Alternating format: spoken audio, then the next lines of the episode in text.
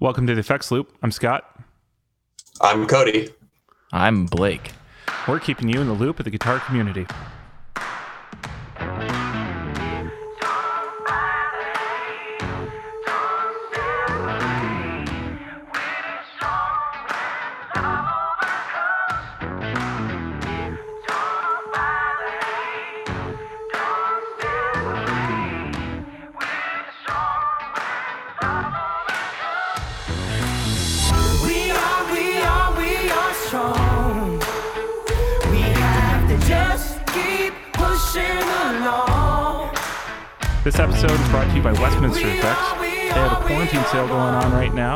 15% off all all things on the site. Everything. Cody? Yes, everything. Does that yeah, include nose pedal It does. well? And it includes mods. All right.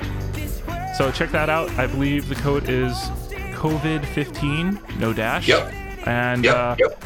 it's also on the website if I spelled that wrong. So go check that out. I mean, Cody, you're the man Hi. behind the magic here. So what, what should we be looking at there? I mean, you, Well, I mean, if if someone wants to go buy one of everything, I won't complain. Uh, but the the two most recent releases are the Exegete, which is uh, based off the uh, Big Sonic X Pandora. It's a whole lot of fun, and the Pink Treble Booster. Uh, honestly, treble boosters are some of the most underrated effects out there. Where everybody thinks, you know, treble boost that'll just make it sound like an ice pick in my skull. Uh, but it's it's not that. It it actually don't put it, It on the end of your chain. No, don't do that. But it but it is magical at the front of your chain. Mm-hmm. So yeah, definitely check them out. Um, and that brings us right into what's new. So, um, since both of you have not really ever been on the show, I guess you get to pump whatever you want to buy, and new is a relative term. But Cody, what's new with you? Yeah, so uh, I've come to the realization that, or I, I came to the realization recently that I've never had an HSS strat somehow. Like I've had regular strats and whatever, and even two humbucker strats, and I was like, I'm gonna convert this two humbucker strat into an HSS strat. So I put uh, Duncan Little 59 and some SSL ones, and uh, I'm enjoying it a whole lot. Um, not a whole lot of volume difference between all the positions too, because you know the the little 59 isn't that high output. You know, I didn't put an EMG or a Fishman in there, so uh, it's not tearing anybody's head off. Um, but yeah, I'm really enjoying it. It's it's a black strat, and then I put like a flat black pick guard, so it's just like murdered out, Nice. and uh, I, I'm enjoying it. Sweet. That sounds like fun. It is. It is. And I had forgotten how much I enjoyed the uh that neck and middle position on a strat for clean tones. It's, Oh, yeah. It's just magical, you know. Mm-hmm. That's my favorite strat positions. I don't own a strat right now, but if I did, I probably would never leave the middle position like, yeah. how how yeah. have you not owned a Strat? because I don't really like. I've said this before, and it doesn't really make any sense. But like when I think of generic guitar, I think of strat. Well, You yeah, know, like, you either uh, think of a Telecaster, a Strat, or a Les Paul. I think of a strat, and so it's like it's always seemed like just kind of like you know the grandpa's guitar of electric guitars in my head, uh, and so it just has never really appealed to me. I've never. It's just not something that I've ever jonesed for. But I kind of want a super strat for some reason. Probably because Fender made that reissue, uh, the Japanese HM strat, and I saw it at NAMM, and I was like, this is so, like kind of like the anti strat. So I'm, I'm kind of into it, but I don't know. Yeah, strats have just never been that high on my list at all. Yeah, they never were for me either. Uh, I think maybe it was just the fact that my very first guitar was a Squier Affinity Strat, and it just left a bad taste in my mouth for so long because that that was right before Squier started to get actually pretty decent. Right. and uh, you know this was like what was it 2000 when i got that guitar and uh, and squier's come a really really long way but the neck on that thing was just so skinny at the nut and i have pretty big big hands long fingers and so i need i need something to hold on to and that squire affinity just did not do it for me Yeah. Yeah, I could see that. The other thing is, I I just was thinking about why why are you not such a Strat guy? And I think it's because like all of my like guitar heroes growing up, none of them played Strats. It was always like Les Pauls mostly. and Oh, yeah. like that. So that's probably has something to do with it too. Offset guitars and Les Pauls were a little more common for the bands that I grew up listening to. Mhm. I'm so Yeah, out of my same here. market right now. I, I own three strats. uh, and all my guitar heroes played strats growing up. So, well, not all of them, but you can't deny the John Mayer influence on my guitar playing life. Yeah, see, I didn't like John Mayer until like more recently. It was like within the last five years. Oh, I just never, I just never gave Paul in Reed to- Smith then. Well, I never, yeah, just to give me that PRS. Uh, I just never, honestly, it's my fault. I never really gave him a fair shake. I heard Daughters and I was like, I don't like that song. I'm not going to listen to the rest of his music. And that's what I did for a long time until somebody was like, no, no, he's actually a really good guitar player. And I checked out the rest of his stuff. And then I was like, oh, okay. I see what's going on. and he's funny. I think he's funny. So that helps too. I've come around on the on the John Mayer. I, I, I feel like this is such a victory on my show right now. Just hearing those words. I mean, don't get me wrong. He's still not somebody that I'm like putting on a regular basis. You know, that's that's not happening still. But I appreciate it now. Yeah, he's become uh, much more of a, like a pocket player too, which is pretty cool. Like seeing kind of like a lot more groove in his songs now and stuff like that. Which then I don't know. he- You you've now watched guitar players who want to emulate him start to adapt Right. that stuff, and as a result, just really cool stuff is coming in, coming about. So you can't. I don't know. I I love him. It's fine. It's fine. I, I know we don't have the cameras on, but I just uh, imagined you staring off into space with like dreamy eyes going yeah, on. that's exactly. no, actually, I hung my head in shame, but you know, whatever. Yeah, okay. this might be a fun game. I don't know why I want to do this, but what what was the last thing that you listened to on whatever streaming you use? Uh, Foals' most recent record. Okay. I can't remember the name of it, but it's part two. How about you, Cody? Uh, I was listening to uh, Architects' uh, album "Holy Hell" uh, just a couple hours ago. I think you're a little more in my space than Scott. Yeah, Oh, I Yeah. knew that. I uh, Yeah, I, I- I was listening to Gallows uh, Grey Britain was the last thing I was listening to. Oh, nice. Yeah. I mean, my my most recent three are Foals, Talking Heads, and Artists in the Ambulance in my search history. So Yeah, that's good. That's a good variety. yeah, Artist in the ambulance gets me in all of my feels. yeah, Yeah.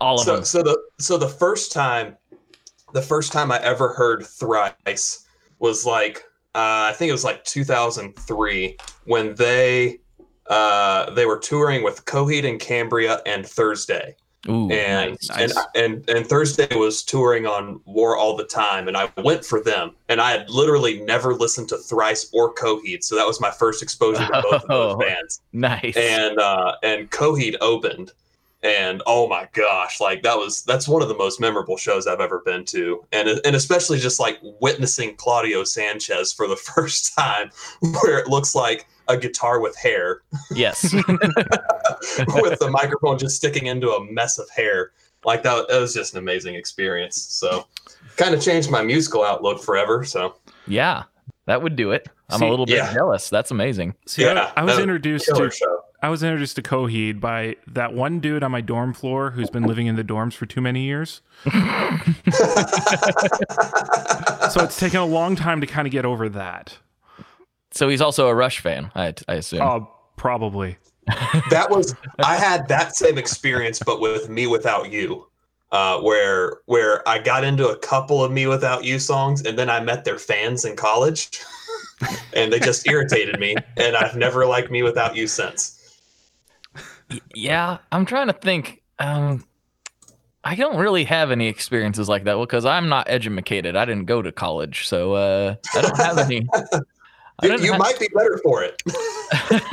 I don't know. I don't know. That's uh, kind of how I'm feeling with this whole coronavirus thing, where it's like I I've been through the everyone on the dorm floor has the flu at the same time. Mhm. So that's that's what I think of right now, and I'm like, yeah, that that's really what college has prepared me for in the world. everyone getting sick at the same time. I've said this uh, to a couple people on the internet, and I I actually wonder. Obviously, they they weren't testing for it at the time, but I wonder if I already had it because in December I got super crazy sick with all of those symptoms, and so did the the rest of my family. And my wife and I were both like, "We've never been this sick before, like ever." Hmm. It was Yeah. it, it was so crazy, but like we didn't think anything of it other than it was a really bad bad flu. But now we're like, well, it has been here since that. You know, it, it was it was here during that Right. time frame. We're like, did we have this already? Well, you got a hint of NAMMthrax too, didn't you? I did, but that wasn't. That was just Okay. a little bit of a scratchy throat for a couple of days. That wasn't that big of a deal. But Yeah, you're. I think you're the at least the third or fourth person that I've heard say, "I'm pretty sure I've already had this." I, I'm Uh, not. I'm not sure, but I, I definitely wonder because it was something else. It was. I mean, I was seeing monsters. I, I was Whoa. fevering so bad. Yeah, it was not fun. It was. Oh, and like my wife was kind of teasing me about like, oh, you have the man flu, and then she got it, and she's like, oh no, this is something. this is something What else. I'm like, I told you, this is the worst thing I've ever had. what what did the monsters look like that you saw? Um, they were various shapes. They were uh, they were like kind of like distorted black things, and it wasn't like I was having sleep paralysis because I could move. So, so it wasn't it wasn't like the ghost of Jeffrey Epstein or anything like that. It was No, no, no, no. that would have that would have been a better story. You should. No, it was just like these distorted, like Wow, You this know- went to a place I did not expect it to go. I mean, the ghost of Jeffrey Epstein. Man, I thought I thought we get off topic. Man, bring you guys on board.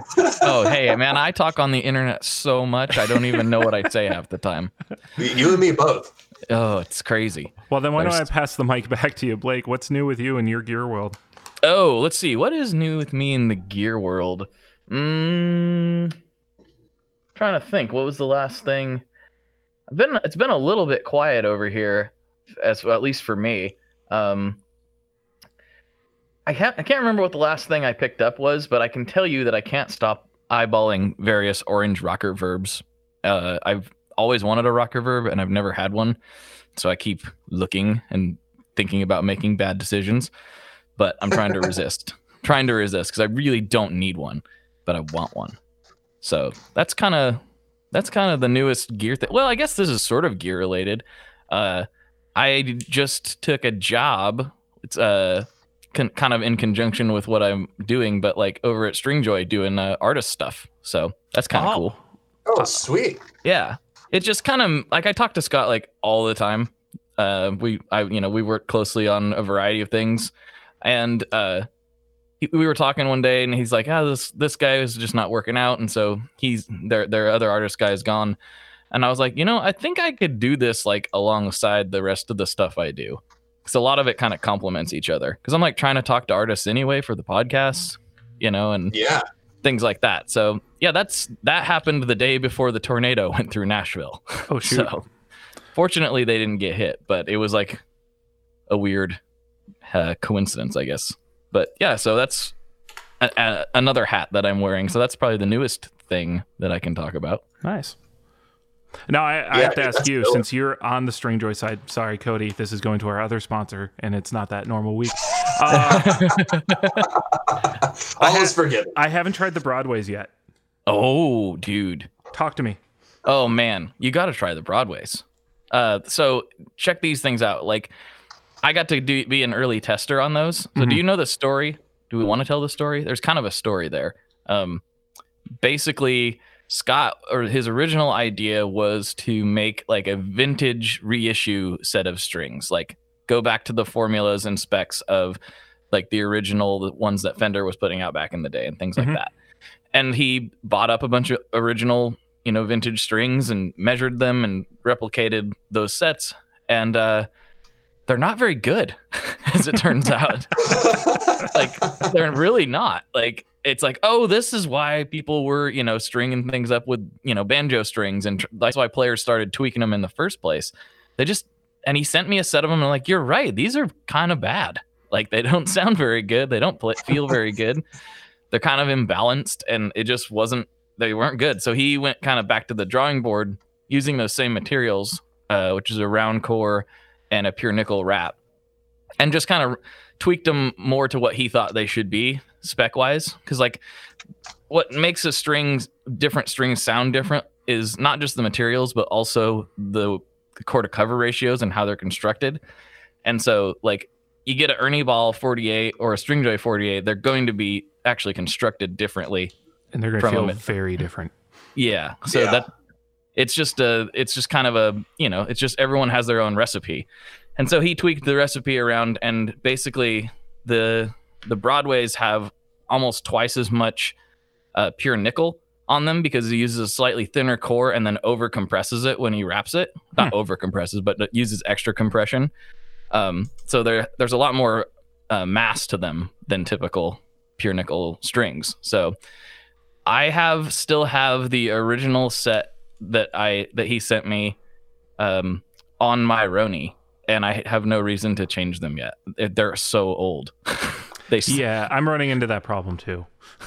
I'm like I'm on like I know I'm like I just took a job there and I'm very biased because Scott's a really good pal of mine, but I think the Broadways are like the best strings I've ever played for an electric guitar. So So, so what- what kind of what kind of dynamics, you know, compared to the, I guess you could say quote unquote traditional, or at least what we're used to in terms of gu- uh, guitar strings. Like, what kind of dynamics do they get?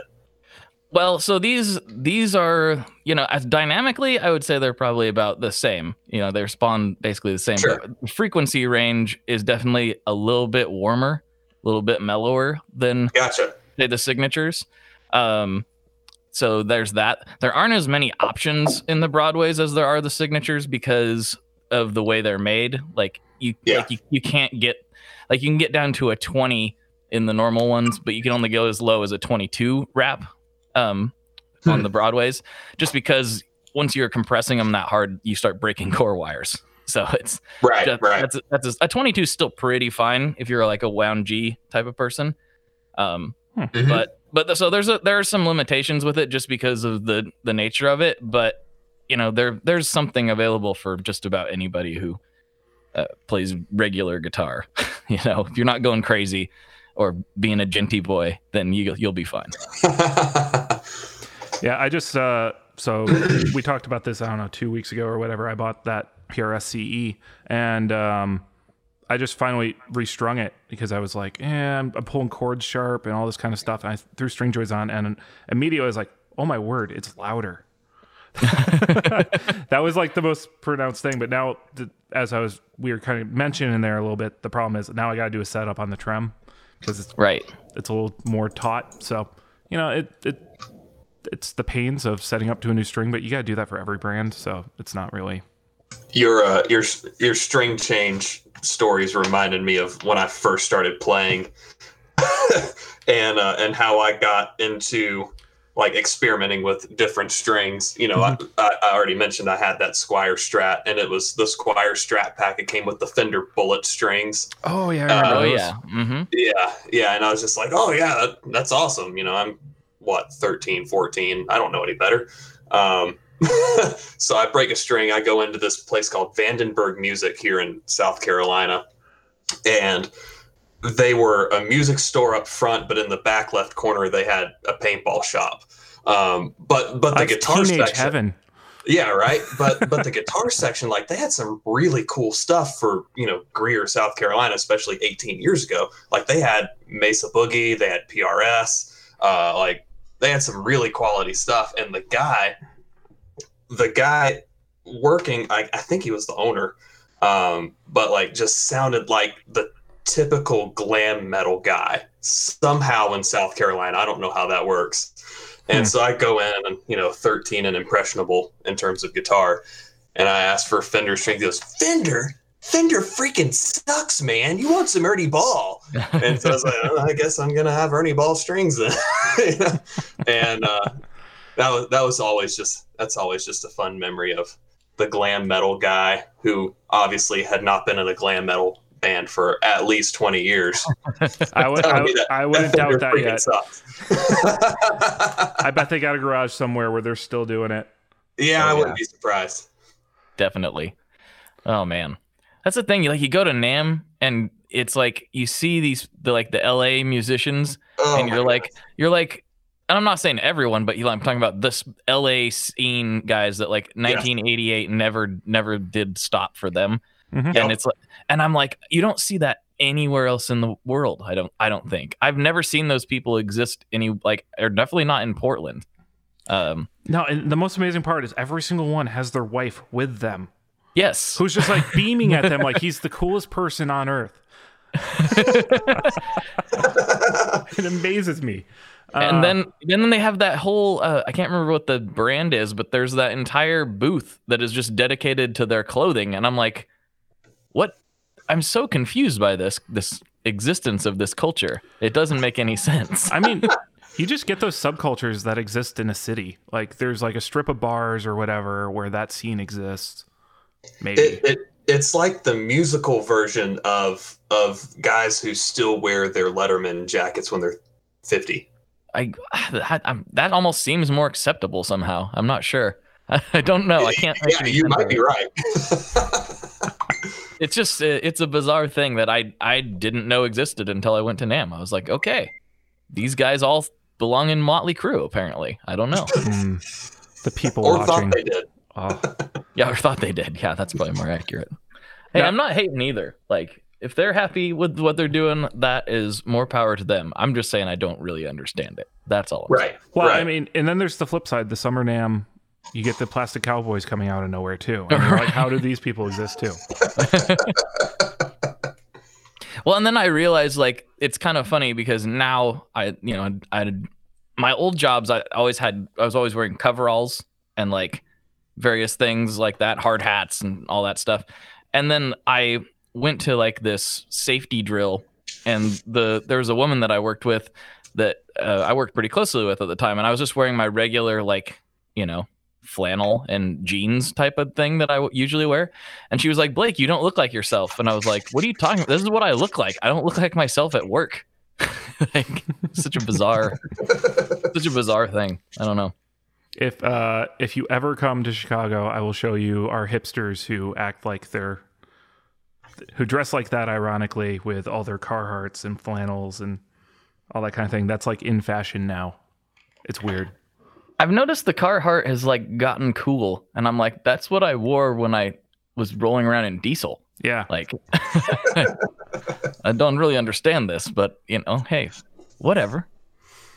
Well, I, I guess my what's new ties into this since we're talking about fashion. I uh, a friend of mine convinced me to buy a jean jacket, and I finally got it. So I'm twice as good at guitar as I used to be. Immediately. Immediately, you throw it on. good. I'm I'm I'm going to go on tour with a praise and worship guitar band uh, pretty soon here. Is, is that how that works? yeah, yeah. I I mean, I gotta go. I gotta buy some skinnier jeans, and then I'm there. I already You have a haircut, so No, You don't quite have the haircut. It You don't needs- quite have it. Yeah. It needs to look more like an alpaca. okay. I just need to not put as much product in it so it gets all curly, and then I'll be There okay. you go. Yep. There you go. No, but in uh, real gear news, uh, I just picked up a Kemper, and so um, that's arriving tomorrow. I gotta go. I have to go. That can't be on part of this anymore. and um, it's coming from Portland. So I mean, there's that. Oh, I- get it out of here. I removed a Kemper from your neighborhood. Thank you. no, but uh, it's not a bad time to be trapped inside for three weeks um, with eight thousand guitar amps being delivered to me. So we'll This see is if true. I like any of it.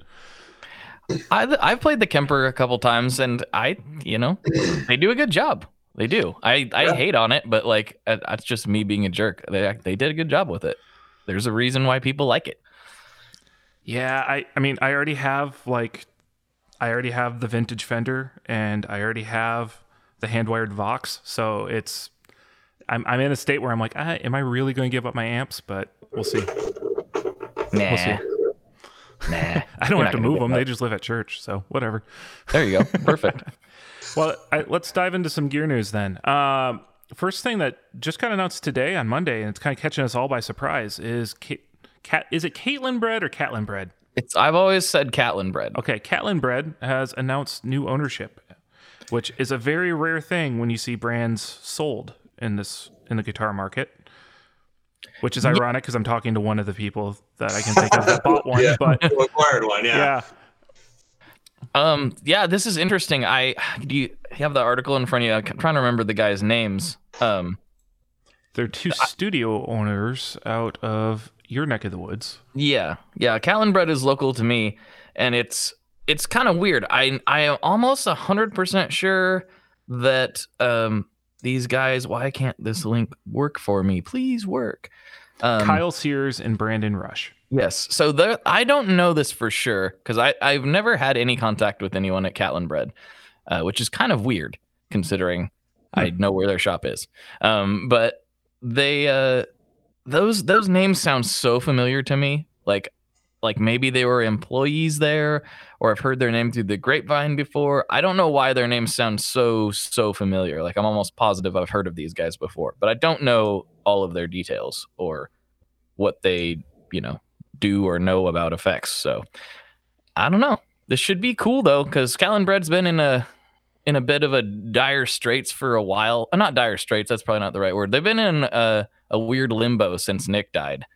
Mhm. Um, they were owned by Nick's mother, who in, like inherited the company from him, and she's just really not. Uh, I don't know her. I never met her, but I have heard she just really doesn't. She, this isn't her world, you know. She was kind of Right. thrown, thrown into the fire with it, and uh, you know, was doing her best to try to keep kind of Nick's legacy alive. And but when you're not from this this this weird niche that we're in, it's kind of hard.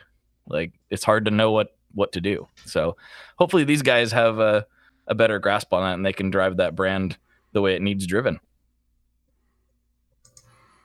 Yeah, for sure. I mean, you're you're exactly right about this being a, a niche, and when you're when you're dealing with musicians, you know, dealing with more creative types in general, um, if if you're not used to that, it's going to be at least culture shock, oh, definitely. at the Yeah. very least. Like, what do you mean we can just paint it a different color and people will be wanting to try it? Oh, that's so true. Please don't ruin my business model. I'm Don't telling you, worry. the green one sounds better because it has more mids. Well, I mean, I'm not immune to it. You know, when they did all those blacked out pedals uh, with that Reverb did over Black Friday, I was like, I already have some of those, but I really like the black one. Right? Yeah, or, or when you see like whiteout or pink or what Mm-hmm. have you, like people people eat that up, and Yeah. I'm I'm not I'm not complaining about that. Yeah, no, I'm it's I'm not immune to it at all. I'm like, oh yeah, the different color ones. That's cool. I mean, one of uh, the mods in my Facebook group, Jim, he owns every version that he could think of of the Walrus Iron Horse uh, that that has special graphics. He doesn't have the regular one, but he has all the different graphic versions of it. Oh, I, awesome! I at one like point Fortnite. owned three Walrus Julias because I was trying to track down a special edition one, and I somehow made money in all of that. But That worked a, out. a rare feat in the Guitar Gear game. uh, I don't. I mean, we we can be honest. I I I am that guy that you complain about their first offer on Reverb. So I don't complain. I just hit decline. yeah, mm-hmm. yeah, that's fine. No, it's it's about it's about taking the right moment to buy things sometimes, and you know, Oh, yeah. there are deals to be had as long as you have cash and you're willing to wait. So That's very true. that's how I got a drip edge fender for seven hundred bucks. Ooh. You know, yeah. Guy had to make his mortgage payment. Yeah, that makes sense. I had to be there by I had to be there before 4:30 with the cash. That's all I had to do. You know. Mhm. Yeah. Uh, That, that works out. so going back to the topic a little bit, um, they they mentioned that so there's still some stuff in the pipeline. Like at NAMM, they showed off a, a new fuzz, if I remember right. So that all those things seem to still be on pace according to what they're what they're saying here.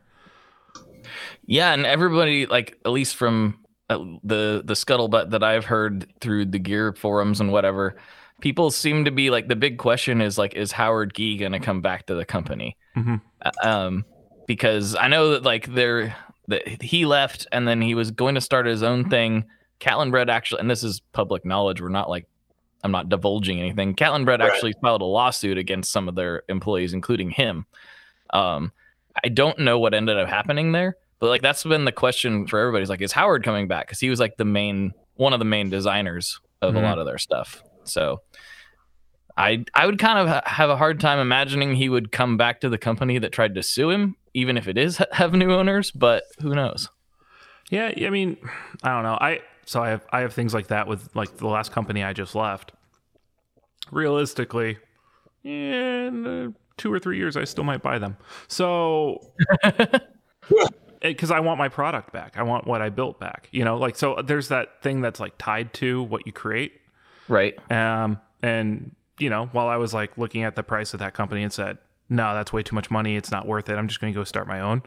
And you know, I I miss some of the products I've built and some of the the efficiencies I built while I was there for six years. So I mean, there is just sort of that thing of like, you could see. I, I'm actually surprised he didn't buy the company.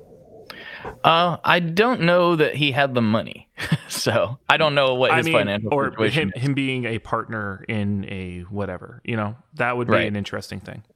You know, and it could be it could be that uh, these new owners, and obviously this is all just speculation. Like maybe maybe they just want to go in a different direction altogether.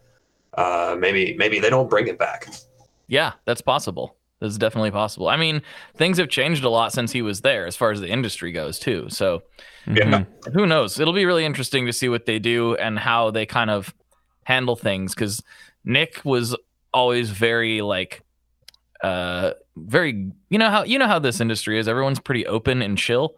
He was very guarded with stuff hmm especially compared to like his contemporaries. Um, you know, it's just kind of a he was always very closed off. He wasn't he wasn't the guy to like go. He didn't you know didn't like to go to shows and things like that. Whereas for a lot of, of other business owners, they kind of enjoy that part of it, and he he did not seem to be, from what I gather. Again, this is all just what I've heard. I don't I never got to meet him.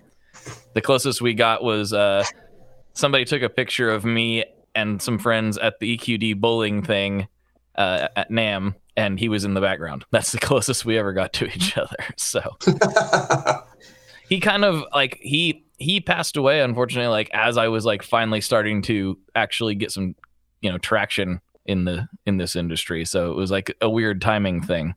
Yeah, he really. I mean, 2015 was kind of the the boutique boom, or or at least when it was kind of like realized.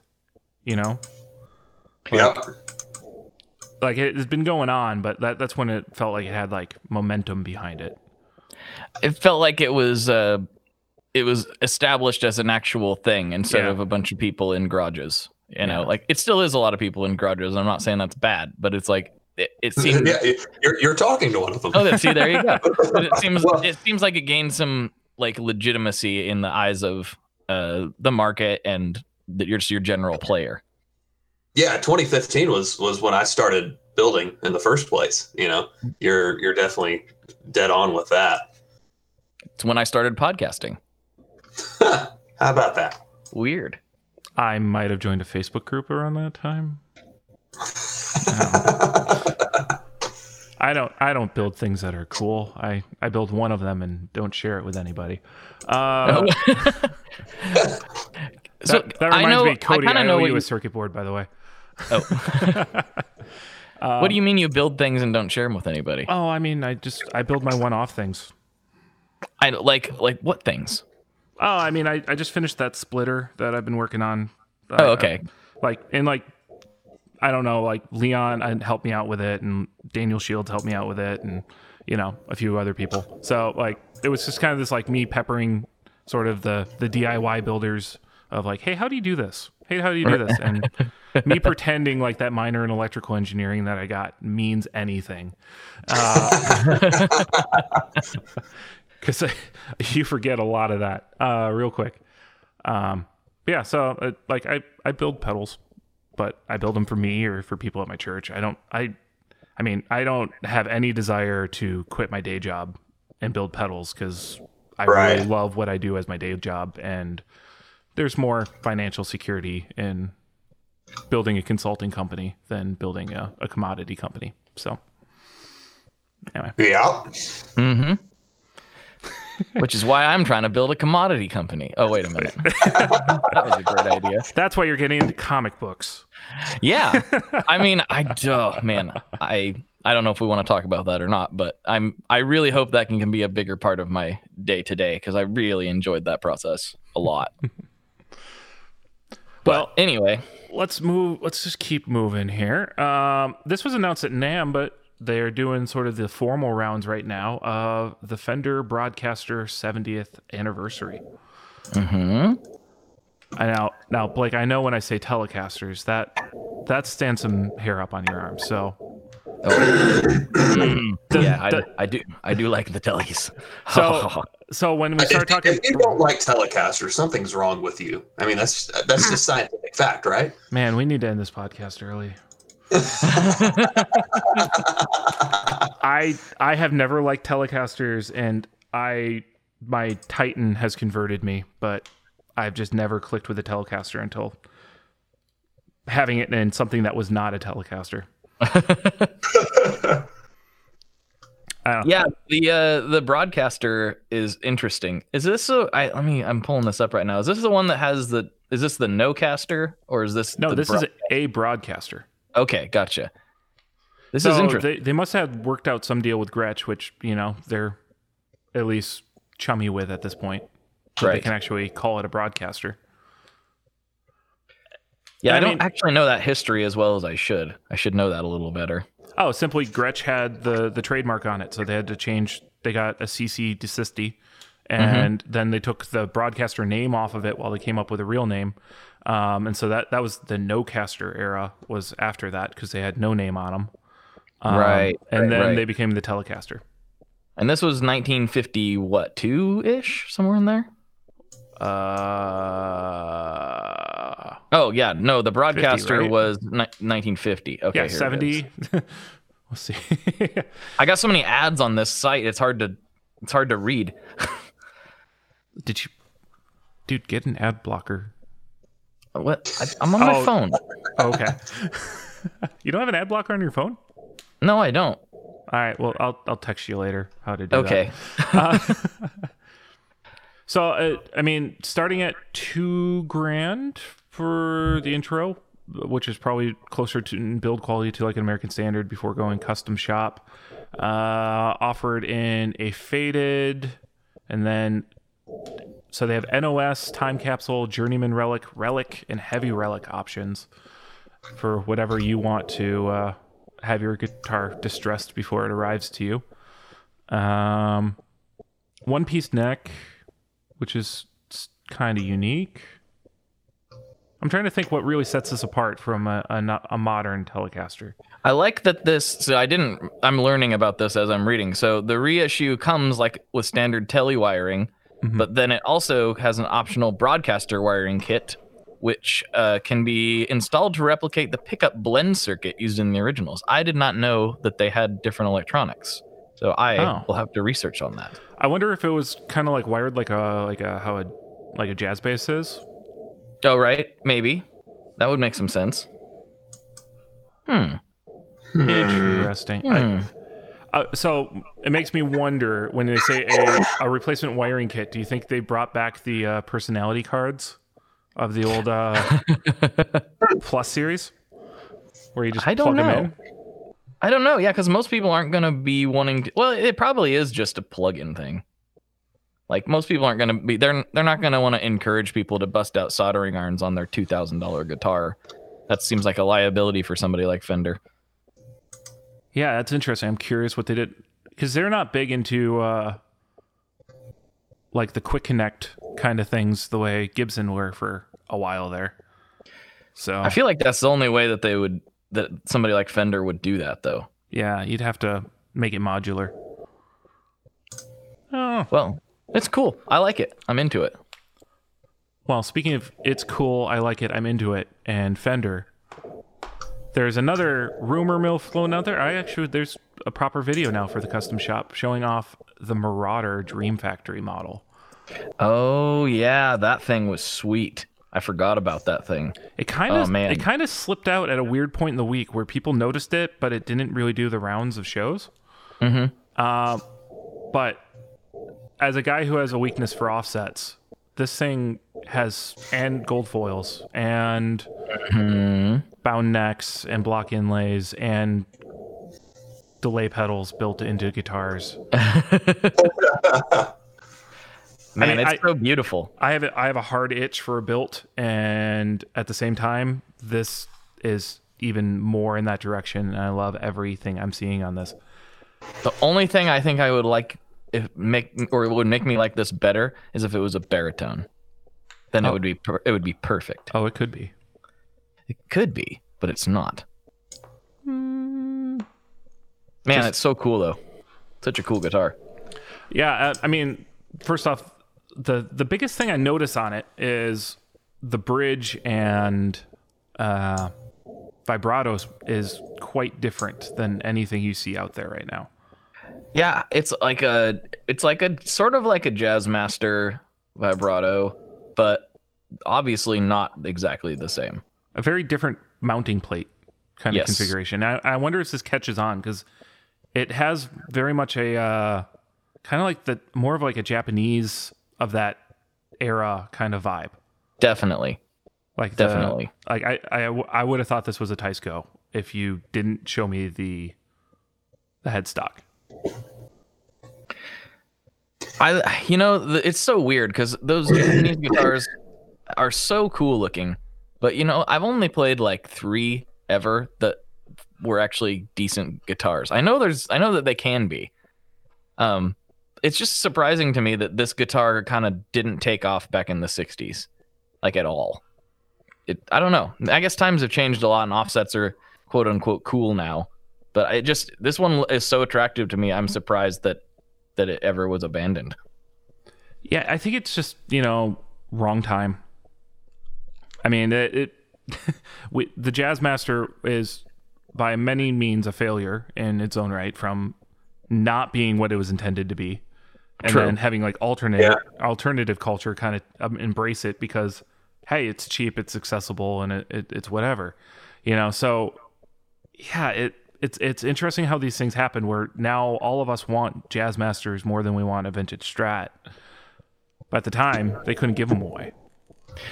It's it's kind of bizarre, especially like I know like you know it's very fashionable to have a jazz master these days, but like I think back to I was in Nashville a couple of years ago at Gruhn's, and I played a 1963 blonde jazz master, and it's still one of the best guitars I've ever played. And if I would have had eight thousand dollars, you know, laying around, I would have taken it home. I mean, you Uh, might as well buy two at that price. Yeah, exactly. No kidding. um, my dad was with me. He's like, "Why don't you just buy it?" I'm like, "It's eight thousand dollars, Dad." He's like, "Well, you, you should just buy it." I'm like, "I don't have eight thousand dollars to spend on a guitar." Like, Eight thousand dollars looks a lot different when you're thirty versus when you're sixty. it's true. but I'm like, "Dad, you've never spent, you know, more than two grand on a guitar. Well, you you're sitting here trying to tell me to spend eight grand on this thing?" But it was. I still think about it like all the time. I'm like, that thing was just incredible, and I wonder how a guitar like that, you know, the, is that good. I know they weren't all like that, but could be such a flop because it's still like like I said, the best guitar I've ever played. But you would think that a player would pick up something that was that good and just like buy it, especially if it was you know regular guitar prices. I don't know. Which is also interesting because you're not a mastery bridge guy necessarily. Um, You've got I, stock ones on your Carmine, right? I got stock ones on my Carmine, but no, I am definitely a Mastery Bridge guy. Uh, that's what's on my Roni Oceana, and I I think it's like awesome. I got the stock one on the Carmine Street one because I didn't I've never spent any time with one, and I wanted to see what it was all about. And now that I have, I will probably be putting a mastery on it at some point. That was that was my experience of uh, I bought my Jazzmaster and within a week I had a mastery bridge ordered. The vintage one is, was much better though than than this one. I Hmm. will. I do have to say that it was it was much more solid. Well, they used to they used to build them more like with like a Gibson kind of neck angle, so you actually had some tension on the thing. Yeah. And then uh, when they started building more like a Telecaster, where it's just flat, that's when all the bridge problems start with those things. So, Yeah, that makes sense. But and yeah, I'm gonna. sure I'm gonna someone's be- going to correct me in the group about in my history of jazz masters, but so Well, and then if, if you listen to you know Mike Adams, he he has some recipes for making the thing work, and so I might actually try that first because right now I do not have heavy enough strings on it. I don't know what's on it, but I'm pretty sure they're not 11s. Hmm. They feel a little bit floppy. Um, so Ten and a I'm gonna put- halfs are the sweet spot with that guitar. I do love me some ten and a halfs. That is what is on literally everything else except for my baritones and stuff. But Oh. yeah, ten and a half, uh, wound, uh, twenty wound, and I the only other thing I do is I put a fifty-eight on the very bottom because I drop D a lot. So yeah.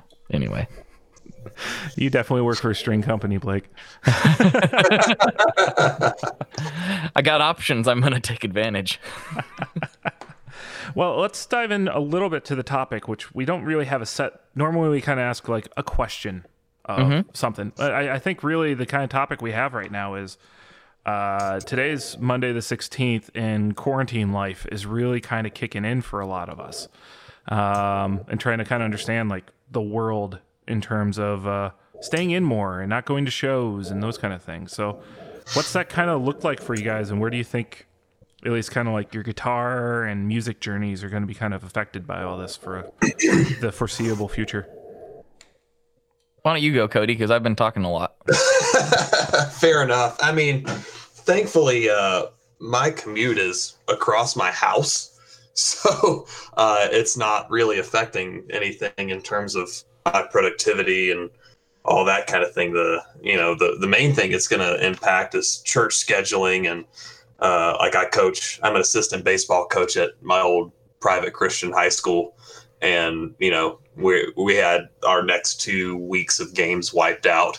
Uh, so that's not happening right now, which kind of sucks. Um, but in terms of in terms of just like business hours, really not much is changing, thankfully. Uh, so I'm not going to complain too hard, other than the fact that you know Major League Baseball's opening day isn't going to be until mid-May at the earliest now, and that really just pissed me off when I saw that news. I was not happy. Yeah, if there's one sport where you give people six feet of room, it's baseball. So that's that's true, but like opening opening day is like a it's a holiday for me, and uh, you know instead of it being two weeks away, now it's closer to two months away, and it's just like ah crap. Now what do I do? Do I? I guess I just have to go get the video game and pretend. or e- even better, can you imagine baseball season going into like November? Yeah, I, that that actually uh, happened uh, in 2001 when they pushed everything back with 9/11. Oh yeah. and uh and you know they you know for a day and a half Derek Jeter became Mr. November but then the Diamondbacks beat him in that World Series and I was happy because I'm always happy to see the Yankees lose but uh, I'm I'm a Braves fan lifelong Braves fan so grew up watching you know Chipper and uh, Greg Maddux Tom Glavine John Smoltz and those teams in the 90s that were always incredible and only got me one world championship out of it but you know other other other than the baseball and, and the church stuff uh, most most is kind of normal um, it's just at the same time like being mindful if i have to go run an errand and you know not to uh, lick any doorknobs or anything Now, have you done the uh, the grocery store trip yet that everyone's We- doing? Yeah, we actually did a Costco run. Uh, what was that Saturday? And you know, we we saw pictures from that same Costco of just like insane line waits, like thirty minute long lines at Costco. Um, but we had no issues. Like we were already stocked up on toilet paper anyway because we get our toilet paper from Costco. Um, but they were they were out of that. Um, but everything else was actually relatively chill. Maybe everybody got their freak out done on Friday, and we were spared that.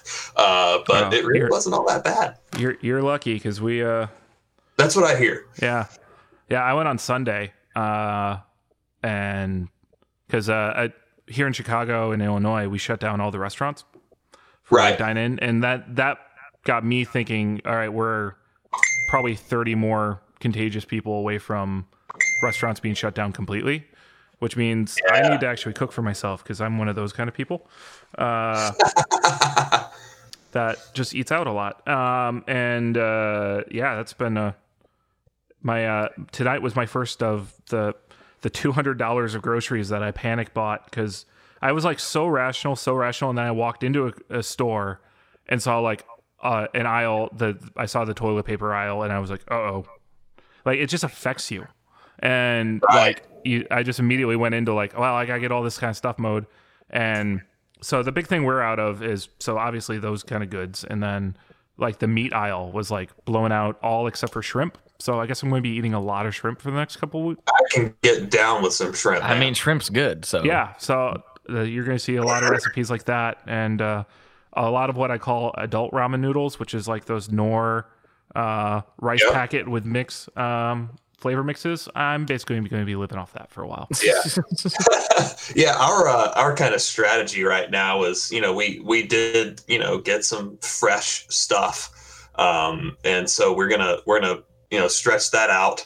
And if stuff really hits the fan, I don't think it will, but just in terms of preparation, we do have some frozen, you know, meals and whatnot that you know you just nuke them and you're good. Um, you know, so we'll have those kind of uh, not on the back burner because they're frozen. That's really not the right way to say that, is it? um, but you you get what I mean. Is is they're there if we need them, or even if we don't need them, and stuff doesn't hit the fan as hard as the CDC says it will.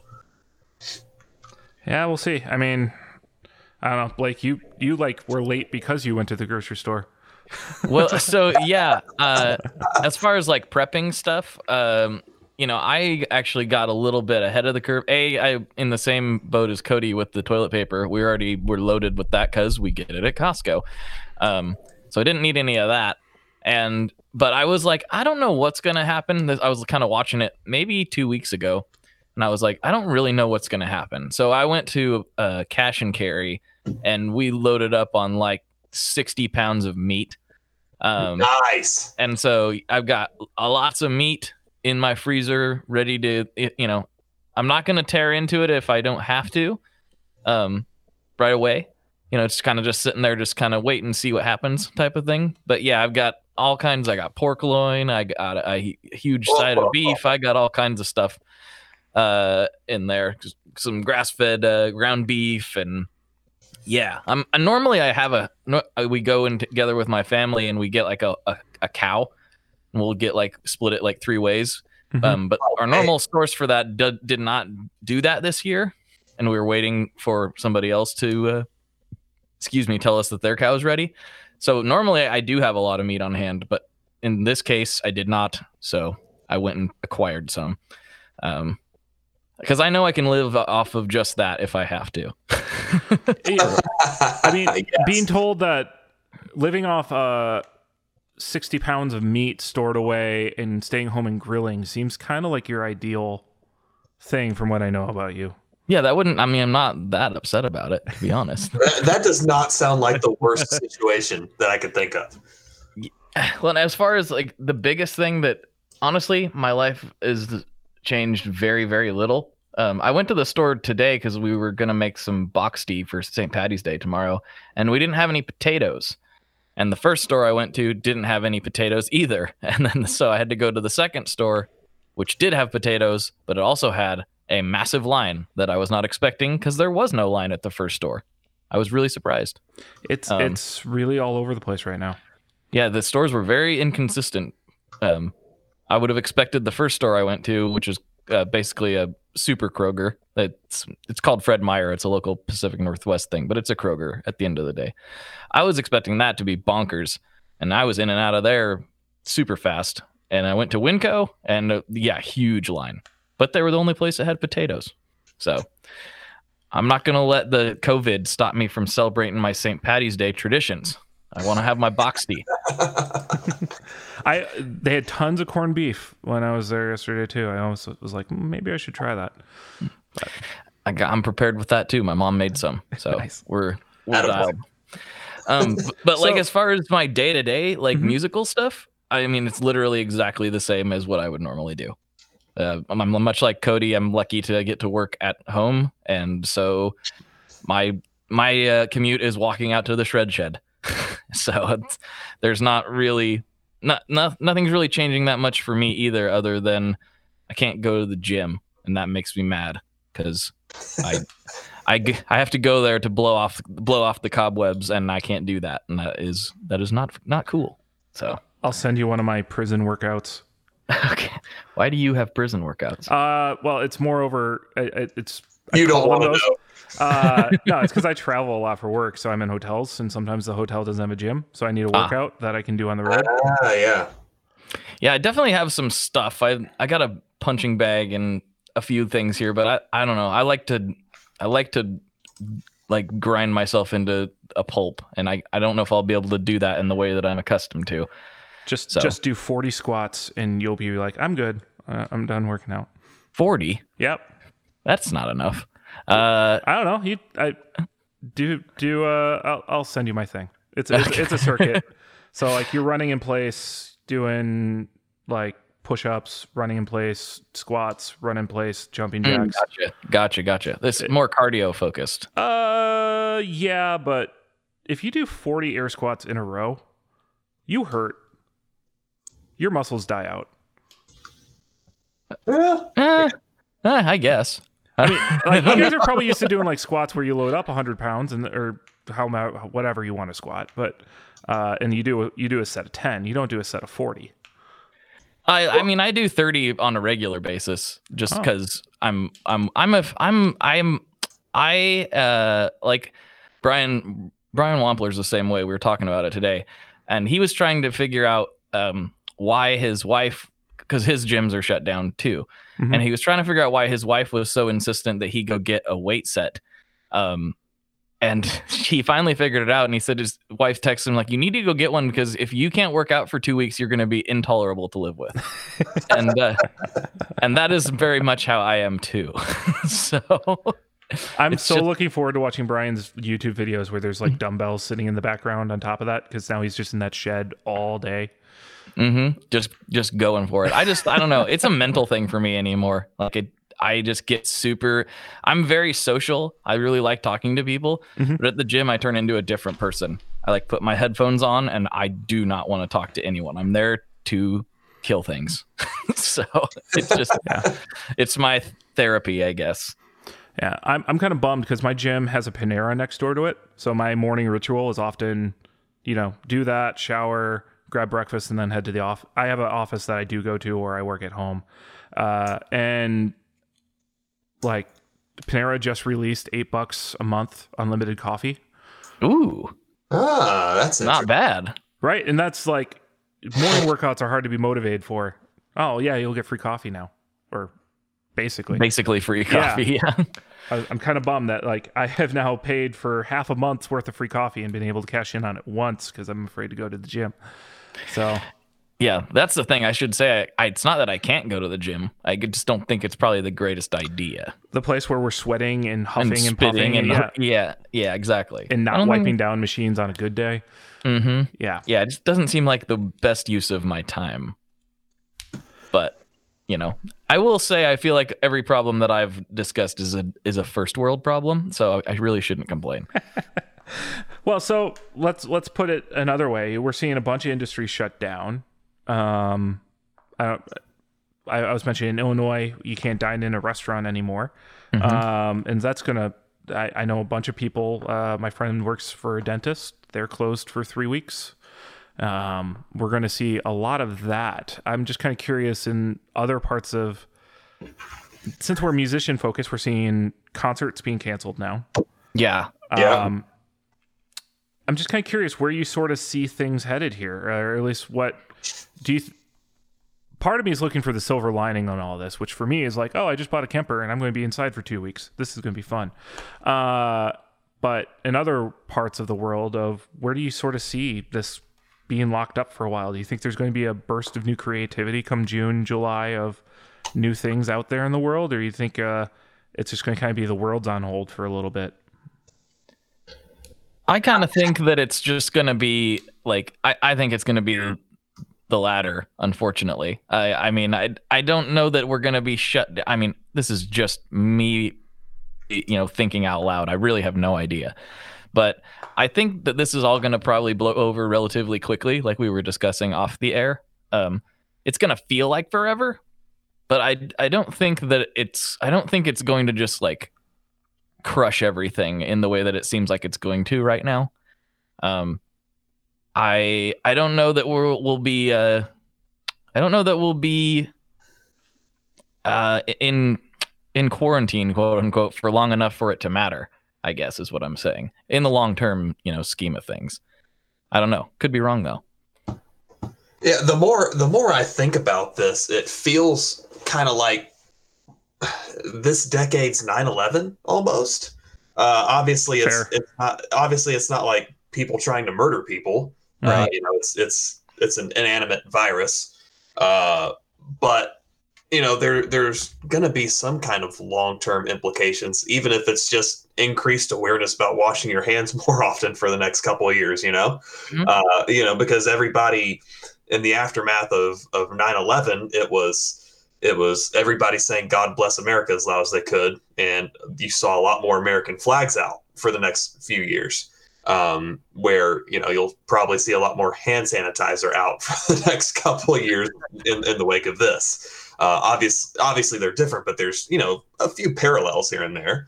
Um, you know the fact that it's such national news for so long, uh, you know, and and our 24/7 news cycle, it's you have something you know everybody's irritated about insert subject here for uh, a day and a half and then what can we be irritated about next where there's there's more legitimate concerns being expressed with this you know hmm Do you think? Uh, I mean, we've we've seen our share of Facebook activity already, since all three of us live on Facebook pretty heavily. Uh, do you think? What, I'll put it this way: gear groups are often prone to meltdowns. Uh, you don't say yeah. Do we want? Does anyone want to do an over under and when they think it's going to happen and when it's going to be over? I don't. I think the odds for that are too. Uh, they're way too good that Vegas wouldn't put any kind of line on that. And, and then Gibson's like, "Hold my beer." Right? Yeah, yeah. Give give them give them a week. They'll do something stupid. Yeah, of course, somebody has to at some point. It's just that, just the way they are. Yeah. Welcome to the internet, right? Mm-hmm. Totally. But yeah, Cody, I think you're right about. I mean, we've been, you know, we've been largely in a economic upswing for Right. 11 years, and everyone has been saying for a long time, like, when's this bubble gonna pop? And if you like paid attention to stocks and stuff or whatever, you know, even slightly, you could kind of tell like things are were tremendously overvalued. Like Right. versus versus like the uh what they were you know paying out in a dividend or what their underlying looked like just across the board most things were just overvalued There was a whole lot of investor confidence. yeah and and that and we've seen how uh fragile that really is. I mean it just popped overnight and it's done it before. Um and it- you know all it took i mean the covid is a big deal don't get me wrong but like it it didn't take that much to really just let the air out of the balloon. And so i think we were due for that anyway. I i did not expect it to come in the form that it did though. Um so that is very interesting. But i think the parallels to 9-11 like what you're saying are is is an accurate statement and i do think it's going to have long-term effects but i think they might actually be pretty positive you know i don't want to see anybody die i'm not saying that Right. but like in the in the grand scheme of things um so i was reading some articles about like the different asian countries uh response to this and how much better it was than our response because they had dealt with it just a few years prior with SARS, you know, re- relatively recently. So they like they kind of knew what to do a lot of those places and they they acted and they actually kept it out of their country in some cases. So I can't remember which countries I, they were talking about in particular. South Korea Um, versus China. Yeah, Yeah. something like that. Yeah, um, because I read that article too. Okay. Yeah. So I'm thinking like that that might be a net positive for the whole world to like know how to, you know, handle this. Like, what if this was an even more serious virus? Like, what if it like had a m- much higher mortality rate? Well, I mean, this is near and dear to our hearts, just because this was what my cousin was doing. He was he was in Obama's cabinet as had, dealing with the Ebo- the Ebola virus breakout, and that was one that largely stayed contained. Right. And I mean, there's factors in there that you talk about of like, all right, this started in in Africa, and you don't have the shipping, logistics, people uh, spreading the way like parts of China, particularly manufacturing districts of China, do. Hmm And just I, that's really part of the reason why this spread so rapidly was where it started versus is is a place that's just sending everything to everywhere. So I mean, versus you know Ebola is a much worse virus, but it was able to stay contained partly just due to economic reasons. Right. Yeah, that makes a lot of sense because yeah, Wuhan. Uh, what for a lot of people who don't know, a lot of pedal parts come from there to I bring it had- full I- circle. That's where my circuit boards came from. Yep. But I'm waiting on a- circuit boards from there right now. I get I get parts out of uh, Guangzhou and Shenzhen, and uh, or however you say that. I probably just butchered that pronunciation. Uh, but I had two or three different part suppliers who had things either completely shut down or scaled back significantly. Mhm. And uh, so that that was that was really interesting to navigate because it's like, oh crap, I need this part like now. yeah. I got and, and now I have to pay, you know, some, you know, secondhand retailer in the US twice as much or three times as much for it. You know, one time it's not gonna kill me. Uh so, you know, I wasn't complaining about that at least too hard, but at the same time, like, you know, when I'm used to buying a whole lot more of it, now I'm having to go ahead and make another order. So yeah, the, the economic thing is that's a good observation. So, uh, Cody, just or Blake, just from your guys' perspective, uh, there hasn't been a lot of the the NAMM release pedals hitting the market very quickly. Uh, has this been part of the reason? I don't really think so. I mean, I think it will be, it is now, but I don't think that, you know, if something was supposed to come out a month ago and it didn't, I don't think this is the reason, you know. Um, I could be wrong about that, but I, I think it's, de- well, I know for a fact it's delaying things for me. so it's, I, I, I, I'm waiting on a like a eighth revision of this circuit uh, to come back. You know, for boards to come back, and uh, I can't really do anything until it gets here. So it's definitely holding me up uh, directly. So I'm, I know I'm not the only one. Yeah, my my holdups are are pretty much done at this point.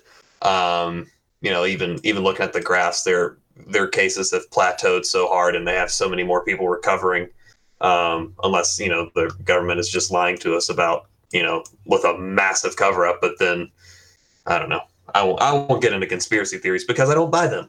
Um, but uh, at the same time, like it, it definitely affected me some uh, but not for all that long. And really, as far as I can tell, it's back to normal.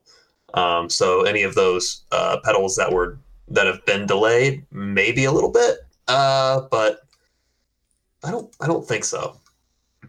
It does seem to be. I, I, I'm starting to think. You know, there are a lot of people who are like, "Is the gov, is the Chinese government lying?" And they might be. I don't know, but based on like what contact I've had with some manufacturers over there, I don't think they are. I don't. Th- yeah, I'm I'm with you on that. It sounds like you know, because like we were just told two weeks, and I was like, okay, that seems about right. You know, like yesterday we were told two weeks, and I'm like, that seems about right with what they're telling us. I don't know. Yeah.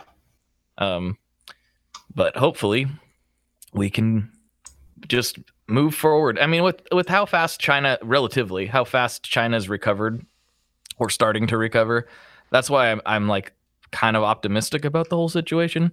Right. Um, again, I could be wrong, but that's just my theory. Huh, that- three guys talking on a podcast. That's what we do. So I guess the the one other thing I- I'll just ask here is uh, that your 9/11 comparison was dead on. Of the other side of that, I would add is we started looking at airplanes differently, yeah. right? definitely. And so I guess I guess after this, are we going to look at concerts differently? I mean, I'm not personally. I mean, but I've always known that like the type of shows I generally like to go to. I mean, there's mosh pits, and I like to be in them. Uh, so I just kind of know. I kind of already know what uh, what you're getting into with that. Like, there's a potential for getting sweat and stuff on you, and you, you know, it's not the most sanitary of environments. Your, your nose is going to end up in someone's armpit at some point. Yeah. I, I mean, you guys have both met me. That does not happen. But so it's, yours it's your, might wind up in my armpit. But yeah, Exactly. yeah, there's a very good chance of that. Mine will end up like more like your mid chest or maybe your belly button. yeah, I think I think one of my one of my big concerns is is people looking to uh, looking to the government to solve all their problems. Uh, and you know, in this case, where you know the the government isn't going to solve the coronavirus, you know, it's it's they're not capable of it. It's a virus. um, where you know, in the wake of 9/11, we ended up with you know increased TSA stuff, and you know, say say what you will about it, uh, but it definitely affected us significantly. And then you even had things like the Patriot Act passed, and uh, and that led to you know some of the NSA scandals from a few years ago and stuff like that. Um, so I would imagine there will be some controversy in the next year over it- whether it's you know divulging healthcare records to potential employers, and that's just off the top of my head, um, or you know there. I think I saw something where. Uh, oh no, it was actually in in these show notes where uh, where there was a concert and temperatures were taken at the gate. Uh, yeah, in to- Mexico City, that was uh, uh, Guns N' Roses, Guns N' right? Roses.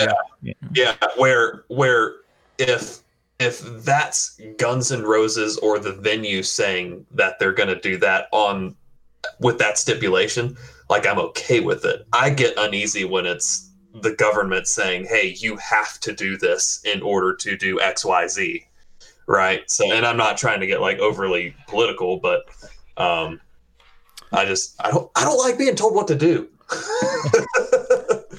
Yeah, we've we, we've seen how the world's rela- reacted in the last two weeks to just being told to wash their hands. yeah Yeah, it's I mean, I- I've made extra sure to pick my nose more often, so which, which is a lie. I, I actually haven't.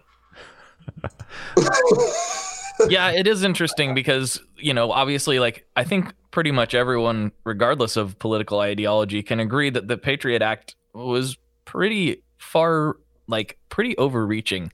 right, Um, exactly. and and uh, and we're just now kind of kind of fully understanding what that means. yeah, and I, hope, and, and hope that like. I hope that we can operate with that in mind. Um, and go like, yeah, we might need to change some things about how we do certain things, um, but like let's try to remember the Patriot Act and not not enact some sort of policy that is so extreme. You know, right, not have the knee jerk reaction. yeah, there was a lot of knee jerking uh, with with 9/11, uh, Yeah. just across the board. Um, and yeah, this is another kind of disaster.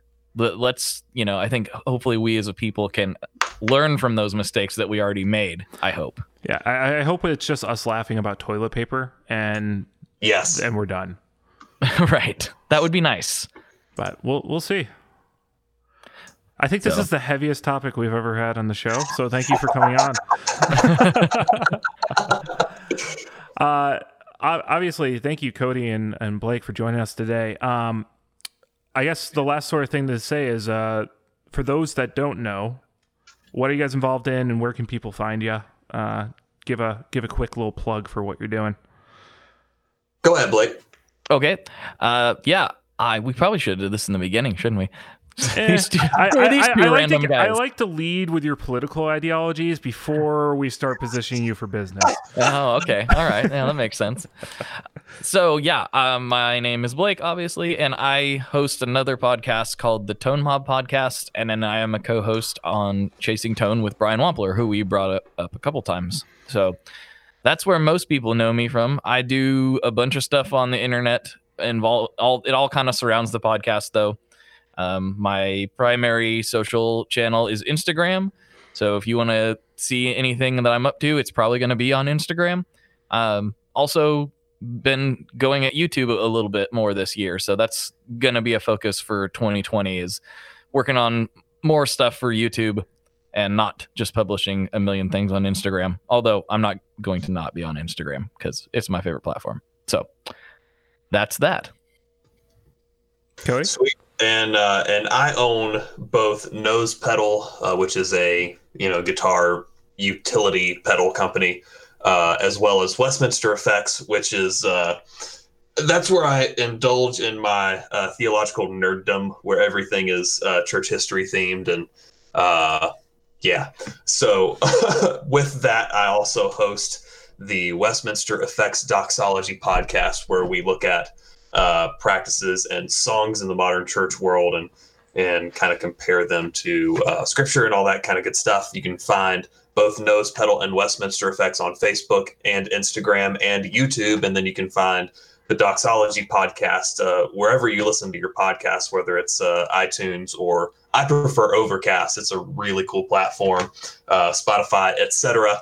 And uh, yeah, hit me up. You can also uh, we also have a discussion group for the Doxology podcast, so uh, you can thank uh, Luther and John from the podcast. It's the Westminster Effects Doxology Podcast Lounge, uh, and that I know that's a whole lot of syllables. There's like five words in there I don't know how to spell correctly. Right, you can thank John for that. Oh, thank you, John.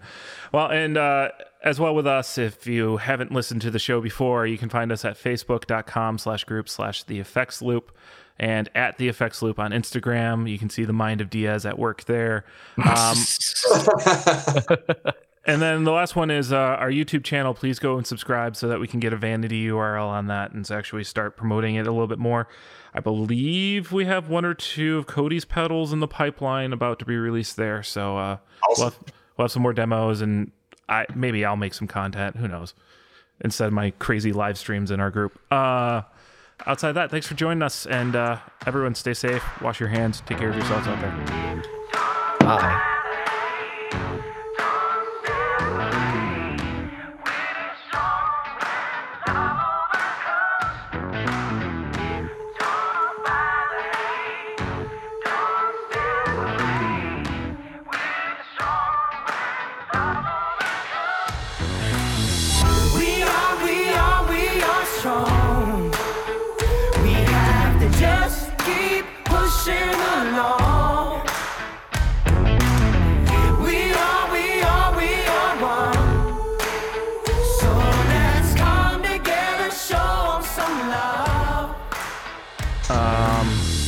Throw a bunch in there. So I don't know. Have you guys had a chance to look at everything in there? I haven't looked at all of it, but I don't ever prepare. So Yeah, who does who does show prep? yeah, not me. Um, okay. I yeah. know I don't.